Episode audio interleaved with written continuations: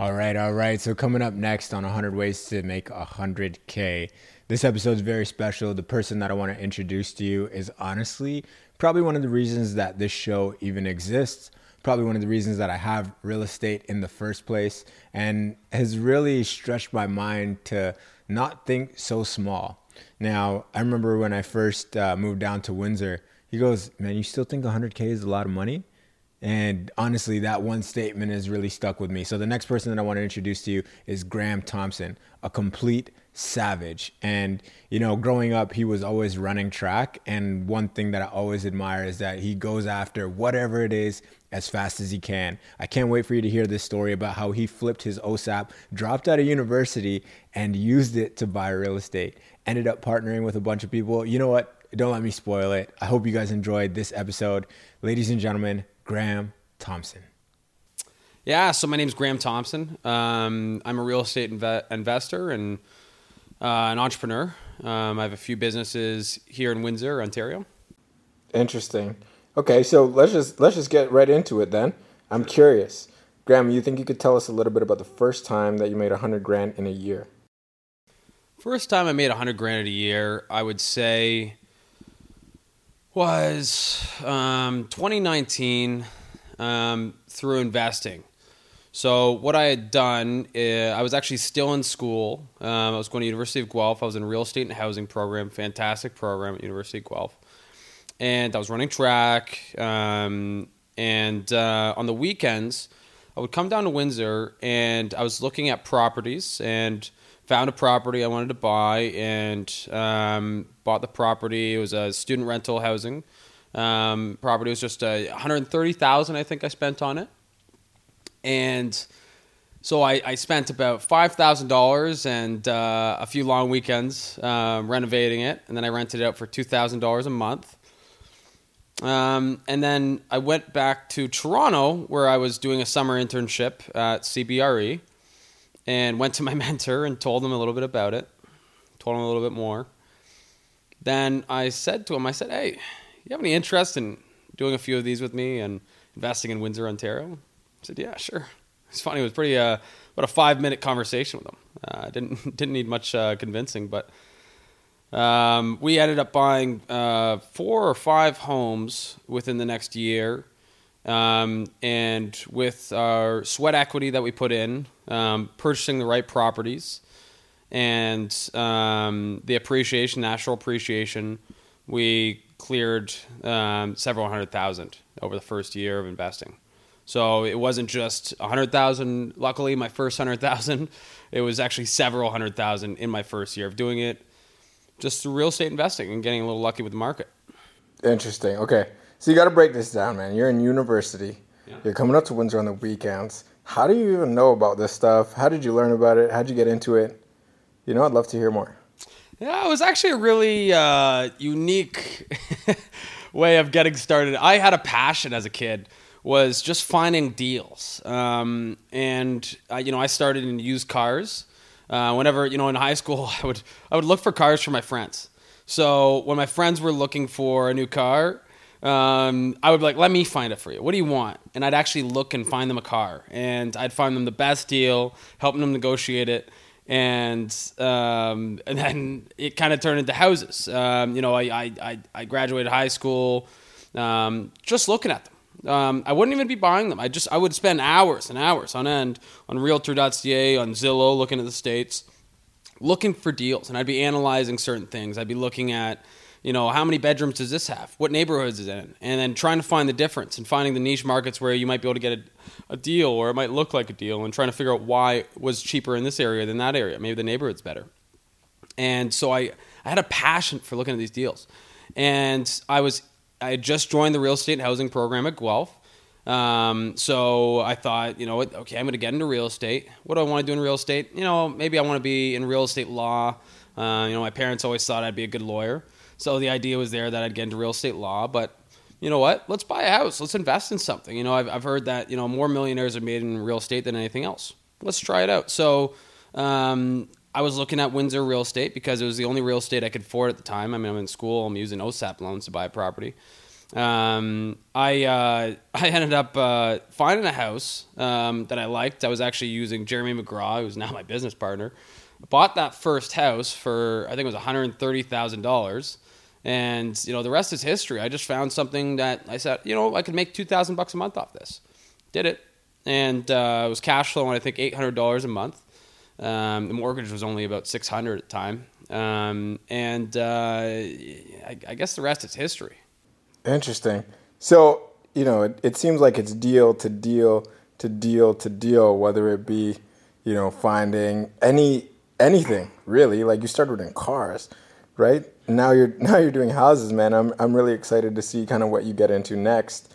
Uh, but I'm re- I'm really curious, and I, I actually want to know, like, what do you think every deal needs, right? Like whether it be cars, whether it be homes, whether it be buildings, whether it be land. Like, what are those elements and those factors that you would consider when you're thinking about, hmm, is this a deal? Is this not a deal? I'm curious.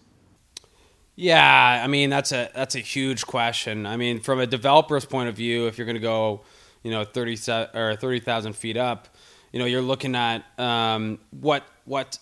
So valuing a, a development deal is a little different because you're looking at what this could be. So, you know, you're looking at the land, you're looking at what you can change the zoning to, um, and then you, you gotta, you know, factor in your construction costs, development costs, and the land, and figure out whether you have a deal.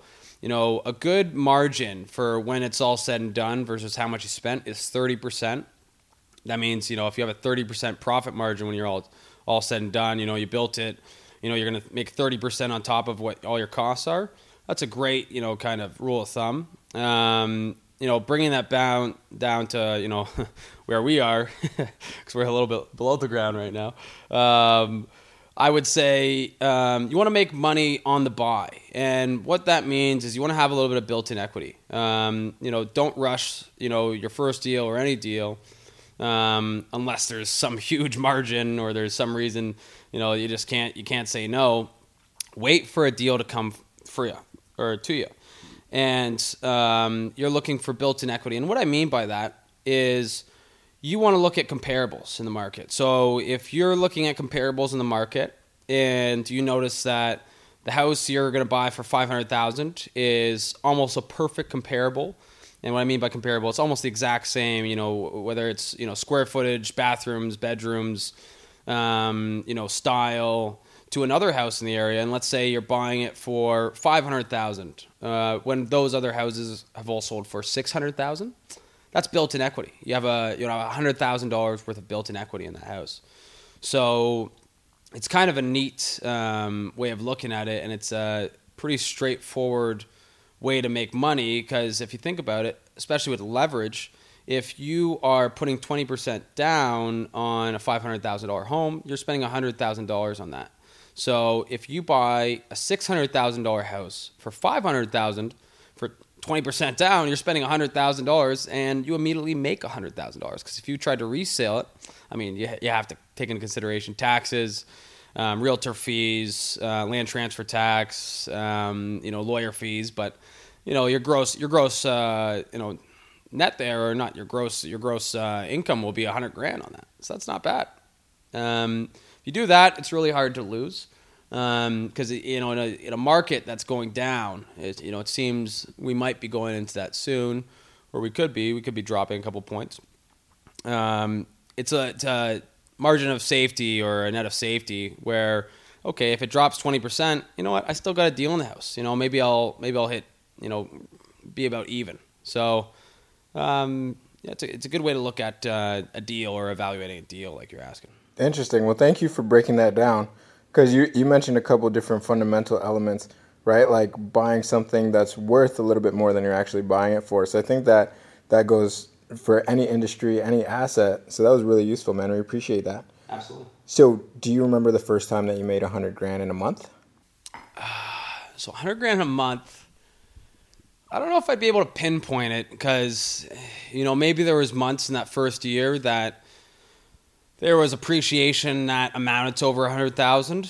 Um, what about in a day? In a day. Um, well, the trick is with real estate is you'll have a lot of one hundred thousand dollars or multi-one hundred thousand or million-dollar paydays. Um, maybe I shouldn't say a lot. If you're if you're into real estate investing, you know, at some point, as if you continue to build up your equity and don't spend it all um, on houses, uh, then you might, uh, or, or flashy cars, you might build up to the point where you might hit the million-dollar paydays. And those million-dollar paydays might be over a month, they might be over a year, they might be over uh, multiple years. So it's really tough to say whether I've made one hundred thousand dollars in a day. I would say I haven't. I would say that I've had um, you know, great paydays, um, maybe some deals that took a month. That I could tell you, I could tell you a story about one deal. Um, I had bought this deal. Um, it was supposed to be a flip. It was a hundred-acre farm, and uh, I had bought it, and it, it took six months or seven months to close. Um, that was from the time we had the the deal written to the actual closing day where I would actually take possession of the property. It was about six or seven months, I believe.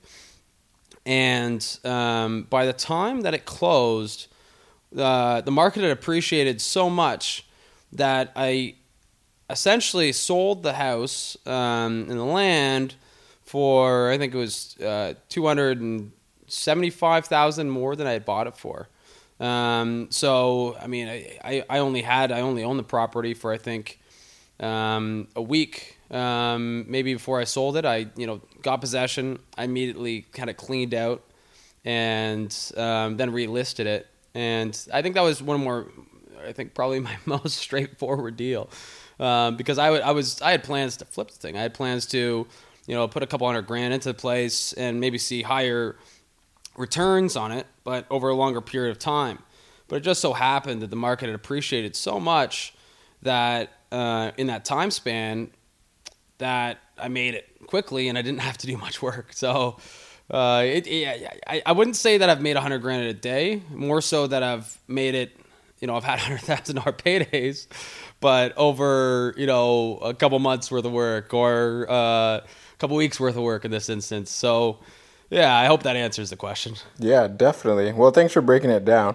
Sure. You know, I think that one hundred grand question is uh, is an interesting one. Because some people might say, hey, is it gross? Is it net? And I think it's up to interpretation, especially when you look at something like a deal, right, where it's like this thing just spans out over the course of a year and a half or six months or seven months or whatever. Does it really count as in a day? Is it really in a month? But, hey, it's up for interpretation. So what type of things have you got going on these days, Graeme? What type of stuff are you working on? Yeah, so I finished a number of my projects. I still got um, a couple projects going on. Um, but, uh, I decided to finally spoil myself a bit. Um, I went from living in uh, an apartment in one of my buildings. Uh, I was living in a, a five unit building in a small one bedroom apartment. And I finally bought uh, a house. I found a house out in, in Windsor, and, uh, it's a really unique style. We're sitting in it right now. Um, and, uh, I think I was able to get a decent deal on the place. It was unfinished, so there's certain exterior portions of the of the house that need finishing, like the pool, the driveway, um, the landscaping that need to be completed. And uh, so I, I'm making sense of it in the fact that it's a bit of a, a project. I'll have some built-in sweat equity, and uh, and and so I've made sense of the luxury purchase in that in that way. But uh, yeah, I'm working on this. I'm working on uh, building the businesses. Um, I, you know, as you know, I, I, or maybe you don't know, I, so I have a property management business. Uh, we do some construction. Um, and I also have an electrical business. So I'm working on building our systems surrounding both those businesses and our, mostly our sales systems at this point. Um, and that's where my energy is going.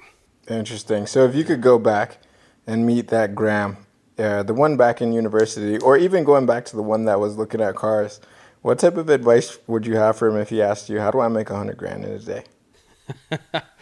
Well, I probably, I mean, I mean, twenty twenty uh, hindsight, right? I mean, you know, you can you look back and you say, okay, you, you should have put your money in Bitcoin. You should have put your money in Tesla. You should have put your money in Windsor real estate. Um, but uh, I, I, I think real estate is the safest bet, and obviously I'm saying that after one of the strongest bull runs in history, especially in a city like Windsor. Um, I think it's the strongest bull run I've, and I, I've caught kind of the last little wave of it. Um, I would say real estate, because the one thing about real estate, especially that divides itself from stocks, is you have control. So you can you can purchase, you can you can you know do insider trading, you can find out as much about the house as you, you possibly can. You know, if there's something going up, uh, you know, a new development around the neighborhood, or uh, new amenities that are coming to the space, you know, you can utilize that in your in your research and your due diligence to add that to your, your purchase. You know, if you're if you're looking for more information, whereas in stocks you can't really do that. That's insider trading. Um, you can also do put in sweat equity, um, so you can make the place better. You can't really go and you know. I guess you could go start working at the company, but I'm not sure. I'm not sure how easy that is. Uh, but you can't really do that at stocks. And, you know, you can come to a house, you can start doing work yourself. You can, you know, have contractors come in and do the work, and you can make the, the asset better, which really separates it from other asset classes.